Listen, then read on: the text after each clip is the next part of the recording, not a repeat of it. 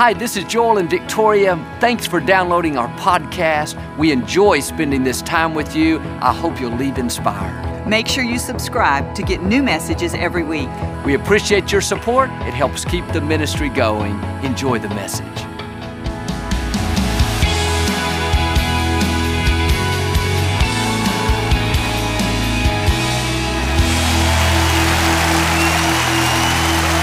God bless you. It's a joy to come into your homes. And if you're ever in our area, please stop by and be a part of one of our services. I promise you, we'll make you feel right at home. But I like to start with something funny. And I heard about this pastor. He decided to skip church one Sunday morning and go play golf. He told his assistant that he wasn't feeling well and drove to a golf course in another city where nobody would know him. He teed off on the first hole a huge gust of wind caught his ball, carried it an extra 100 yards, and dropped it right in the hole for a 450 yard hole in one. An angel looked at God and said, What did you do that for? God smiled and said, Who's he going to tell? Say it like you mean it. This is my Bible. I am what it says I am. I have what it says I have. I can do what it says I can do. Today I will be taught the Word of God. I boldly confess, my mind is alert, my heart is receptive, I will never be the same. In Jesus' name, God bless you. I want to talk to you today about disconnect from discord. We all have people that are trying to get us riled up. They complain about the company, exaggerate problems, spread the latest gossip. They are professional troublemakers. If you allow them to draw you in, before long, you'll be upset, focused on the wrong, bitter over what you're not getting. But one of the things the scripture says that God hates is when a person sows discord. That's someone that's always stirring up trouble, trying to incite you to unrest. You can be perfectly happy. You have a great job but they start planting these seeds of discontentment. Things like, hey, you know, you're not really treated right there. You should be making more money. Have you noticed how everyone gets promoted except you? They're not interested in your well being, they're just trying to get you stirred up. And Paul said in Romans, I urge you, watch out for those that cause division. Stay away from them. They're not serving Christ, they're only serving themselves. Don't let them poison you. Don't let that discord get in you. You have to be careful who you take advice from. Be careful who you let influence you. Are they healthy, productive? Do they have good judgment, clear vision, or are they discontent, bitter, living from a place of offense? Most of the people that are sowing discord have issues that they're not dealing with. They're jealous of others. That's why they talk bad behind their backs. Or they've been hurt. They've gone through things that are not fair. They haven't forgiven. They haven't moved on. That's why they see everything from a bitter perspective. Or they have regrets. They've made mistakes. They're mad at themselves. They don't want you to be happy. That's why they're always stirring up the negative. Before you get riled up, consider the source. Healthy people don't go around stirring up trouble. Secure people don't talk bad behind other people's back. They celebrate their success. Grateful people don't focus on what's wrong. They don't find fault. They're grateful to be alive. If someone is constantly disgruntled, bitter, jealous, bringing division, that's a sure sign they're not for you. Your time is too valuable to let them poison your spirit. Don't sit there and listen to them gossip about the friends they're jealous of, tell you how you're not being treated right. This other person would be a much better spouse than the one you have now. They are not healthy enough to give you good advice. Be kind, be respectful, but be gone. Don't hang around them. If God hates when someone sows discord, then I'm going to distance myself from what God hates because I need God's blessings. We need His favor. We need Him to open doors that we can't open. Psalm 1 says in the Amplified, don't sit inactive in the path of the ungodly. That means don't go to lunch every day with people that badmouth the boss, especially if you work here. don't spend an hour on the phone with that friend that gossips about all your other friends. Don't hang out with that colleague that brings out the worst in you, convinces you how bad your life is. And it's one thing when someone wants to correct a problem. There are times we need to talk about a situation at home, at work. I'm not saying to not address issues. If someone brings something up that they're just a troublemaker, they can do it with right motives and it's helpful. But that's very different from someone that's just stirring up trouble, exaggerating the wrong, bringing strife and division. The enemy loves when we're divided. He loves when we're fighting in our homes, in turmoil at the office. This coworker's mad at the other. We're jealous of this friend, bitter over how we were treated. We're playing right into his hand. There's no power when we're divided. The power comes when we're in unity. Stay away from troublemakers. Keep your distance from people that are stirring you up. You cannot sit inactive with people that are so in discontentment and stay in peace and have healthy relationships at the same time. Proverbs says, if you walk with wise men, you will become wise. But if you associate with fools, you'll be foolish. You're going to become like the people you're around. If you're spending time with sowers of discord, disgruntled people, fault finders, bitter, those same qualities are going to rub off on you. And sometimes the reason we're having difficulties, the reason we have dysfunction, it's not the enemy, it's the people we're choosing to be around. We're listening to the wrong voices. I've made up my mind, I'm not going to listen to gossip. I'm not going to let that poison in my spirit. Well, can I tell you what I heard about so and so? It's really juicy. You won't believe what they did. No thanks. I'm not going to be a participator with the sower of discord. Your ears are not garbage cans to fill with a bunch of trash. Well, Joel, what they're saying is true. You can't hide your head in the sand. Yes, but ask yourself, what is it going to benefit you? What purpose is it going to serve for you to know that? If it's only to have a bad opinion of them, then you don't need to hear it. The scripture says love covers a fault, love covers a weakness. Is it covering or is it exposing? If it's just exposing, showing their faults, then it's not for me. I'm gonna keep my heart pure.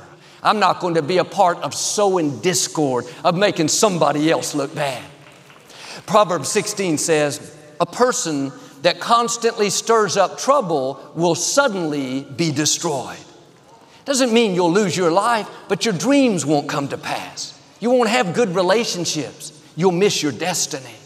That's why Paul used such strong language. I urge you, stay away from those that cause division. He was saying, I implore you, I challenge you. He knew it would keep us from becoming what we were created to be.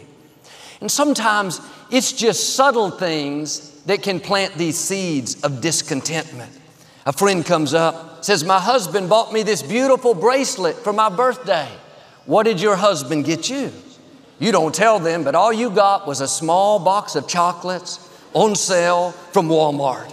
She goes on to say, He brings me breakfast in bed every morning. He sends me fresh flowers every week. He writes poetry and takes me on picnics by the lake.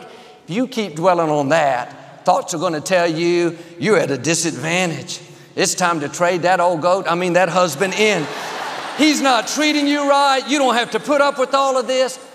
Don't compare your life to anyone else's. Run your race. I'll admit, I'm not the most romantic person in the world, but I remind Victoria, you didn't marry Romeo, you married Jolio. That's corny. if you make the mistake of comparing your situation you're going to be disgruntled because there will always be somebody that's ahead of you, somebody that has it better, somebody that makes it look like you're at a disadvantage. But can I tell you, somebody has it worse. Somebody would gladly take that husband. Somebody would love to have the wife that you've gotten sour with. They'd love to have your job. Don't let people talk you into being disgruntled, sour. You got to put your foot down and say, I will not let these seeds of discontentment take root in my life. I will not let this poison my spirit. I am grateful for what I have. I'm blessed to have a job. I'm blessed to have a spouse. I'm blessed to be alive. If you don't stay on the offensive, subtle things can sour you. You can be coming to Lakewood, happy, enjoying the services, and a friend says, Do you really like parking that far away? Don't you think the service is a little too long?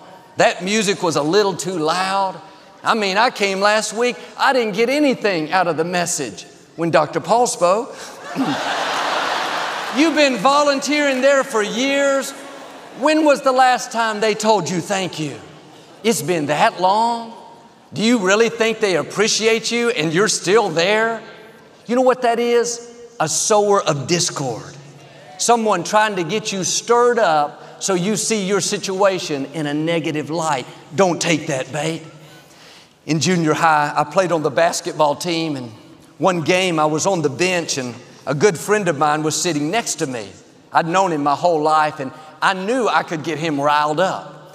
And I didn't mean anything wrong. I was just kind of bored and wanted to have fun. So when the referee called a foul on our team, I turned to him and said, That was a terrible call. I can't believe that was a foul. You need to say something. He shouted, Come on, ref, open your eyes. I couldn't believe he shouted that loud. And I thought, if he's this gullible, I'll try something more. The next foul, I nudged him and said, That was ridiculous.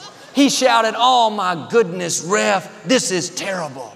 I kept agging him on, telling him I've never seen anything so unfair. This is not right. Got him all worked up. The next foul, he jumped up off the bench, took a couple of steps onto the court, and started shouting at the ref. Our coach looked at him like he had lost his mind. He said, Son, what in the world are you doing? Go to the locker room. My friend looked at me. I kept looking straight ahead, as innocent as can be. In a few minutes, I was in the game, playing, having fun, while he was stuck in the locker room. That's what happens in life. We let people get us riled up, talked into being discontent, arguing with someone, having a bad attitude. Because we're sour, our relationships suffer. We don't get the promotion. Nobody wants to be around us. The people that provoked us, they're still enjoying the game. Are you letting someone get you stirred up, causing you to be jealous, offended, disgruntled? Recognize what's happening. They're sowing discord into your life. Don't sit inactive with people that bring out the worst. Stay away from those that are causing division, convincing you of everything wrong with your spouse, with your job, with your life. Don't let their poison cause you to make decisions where you get sent to the locker room. Numbers chapter 16, a man named Korah was disgruntled with Moses. He didn't like that Moses was the leader, that he was getting all the credit. He conspired with two other men to start a rebellion against Moses. They rounded up 250 people. He said in verse 3 Moses, you've gone too far. Everyone in Israel has been set apart for the Lord. What right do you have to act like you're better than all of us? He was questioning Moses' leadership and whether God had called him. The truth is, Korah was jealous of Moses. He had seen the favor on his life. He went to these other leaders and started sowing discord. Hey, Moses is not that hot. He's just trying to take all the credit. You should be up there. I should be up there. This is not right. There's nothing God dislikes any more than people that bring division. If there's something you don't like about your job, your boss, your friends, your church, the right thing to do is to go to the people in charge and express your concern. The wrong thing to do is to talk bad behind their backs, stir up trouble, try to exaggerate things that you don't like, try to get other people on board. at some point, a Korah will come to you, badmouth the boss, complain about the company, talk about a friend they're jealous of. A sower of discord is not happy unless they contaminate others. Don't sit there inactive. You have to be bold and say, No thanks, this is not for me. Korah ended up talking 250 men into being discontent. I could understand if Moses was arrogant, domineering, rude, but he was just the opposite. The scripture says he was the most humble man in all the earth. He wasn't trying to take the credit. He said to Korah, You're not revolting against me, you're revolting against God. When people are jealous of you, they try to discredit you, make you look bad, you don't have to fight that battle. They may think they're coming against you. They don't realize they're coming against the God who put the blessing and favor on you. Moses told Korah that the next day God would show them who was in charge. He instructed Korah to bring the 250 leaders and they would meet. Verse 19 says that Korah stirred up the entire community against Moses. It's amazing how quickly disunity can spread.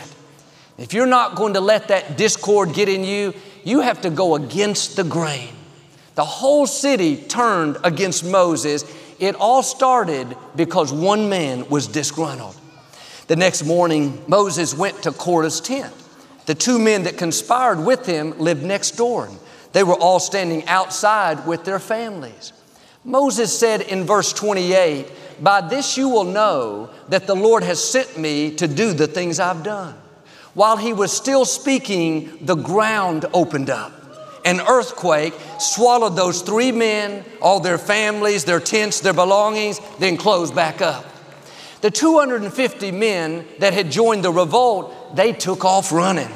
I don't blame them. Suddenly, a bolt of lightning wiped them all out. God doesn't play around when it comes to stirring up trouble. Make sure you're not letting poison get in you. Disconnect from any discord.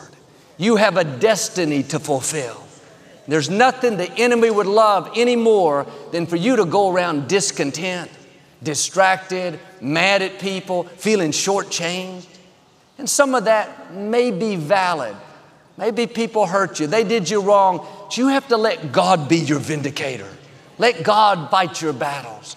If you're hanging around people that are sowing division, there's a good chance you're going to start bringing division. And the problem is, when you go to Korah's side, you step out of God's protection. God is against a troublemaker. He's against a sower of discord, a talebearer. And even if what you know is true, the right thing to do is to cover it, not going around stirring up more trouble. The book of Genesis talks about how when Noah got off the ark, he went to his tent and got drunk. He had been on the ark 40 days while it rained, plus an additional 150 days while the water receded. Somebody said, if you had been cramped up with all of your relatives for 190 days, you'd get drunk too. Noah was lying on the ground outside his tent, totally naked, passed out from being drunk. His youngest son, Ham, went to the tent, saw his father with no clothes. Instead of covering him, instead of keeping it to himself, he went out and started telling people. I can imagine him saying to his brothers, You'll never believe what I saw. Dad's making a fool of himself. He's drunk. He's naked. He could have downplayed it, but he tried to get others stirred up. His two brothers didn't take the bait. Their attitude was, We're not going to be drawn into discord, to gossiping, to making people look bad. Even though it was true, they didn't get on board with bringing division, spreading the negative. They went to Noah's tent. When they saw their father lying there with no clothes on, they turned around and walked in backwards. They refused to look at him. They got a blanket and covered him up. What if we had that kind of attitude? When we hear something juicy, it's true, we have every right to say it, but instead of exposing it, we cover it up. We don't tell anyone. We don't go around announcing what we saw.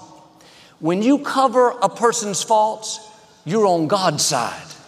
When you expose their faults, use what you know to discredit them, you're on the wrong side. God said, Touch not my anointed. Noah was drunk, but he was still anointed. People can make mistakes, have weaknesses, but they're still anointed. I'm not going to touch God's anointed. Well, Joel, they're off course. They're not honoring God. Maybe not, but they're still made in the image of God. When you come against them, you're coming against the God who created them. When Noah woke up and found out what happened, how his youngest son exposed him, his two other sons covered him, he said to Ham, the youngest, Your children and grandchildren will always struggle. There will be hardships on your descendants because you dishonored me. He said to the other two sons, Because you covered me, because you didn't spread the negative, your descendants will always be blessed. They will rule over cities, their land will increase, they will always have favor. God does not take it lightly when people stir up trouble. If you're tempted to gossip, talk about somebody, keep the negative going, don't fall into that trap. If you'll cover it, like these two sons, you and your family will see blessings and favor. This is where Moses' sister Miriam got into trouble. Moses married a Cushite woman, a foreigner. Miriam didn't like this new wife. She started talking behind Moses' back, criticizing him. I can hear her telling their brother Aaron, this foreigner, yeah, she's nice, but she's not one of us. I think she's just after Moses' money. She's just waiting for the movie royalties from the Ten Commandments. it's easy to have an opinion about everything tell people what we think, what we would do. Here's a key that will make your life much more peaceful mind your own business. Who they marry, what they drive, how they spend their money, it's none of our business. While Miriam was criticizing Moses, suddenly her skin became full of leprosy. That seems kind of extreme. Just for talking about her family, that's how much God doesn't like when we sow discord. He knows how harmful strife and division is. Moses prayed for Miriam and her skin went back to normal. Paul said in 1 Thessalonians, make it your ambition to live a quiet life and to mind your own affairs. He was saying, don't be a busybody where you have to try to know everything, mind your own business. Really, some things we shouldn't have an opinion. And if we do, we should keep it to ourselves unless they ask. It's hard enough to run our own life. Don't try to run somebody else's. 2 Samuel chapter 20, David had a man criticizing him, trying to make him look bad, sowing discord. Verse 1 says, A troublemaker named Sheba said, David, we will have nothing to do with you. Come on, men of Israel, let's go home.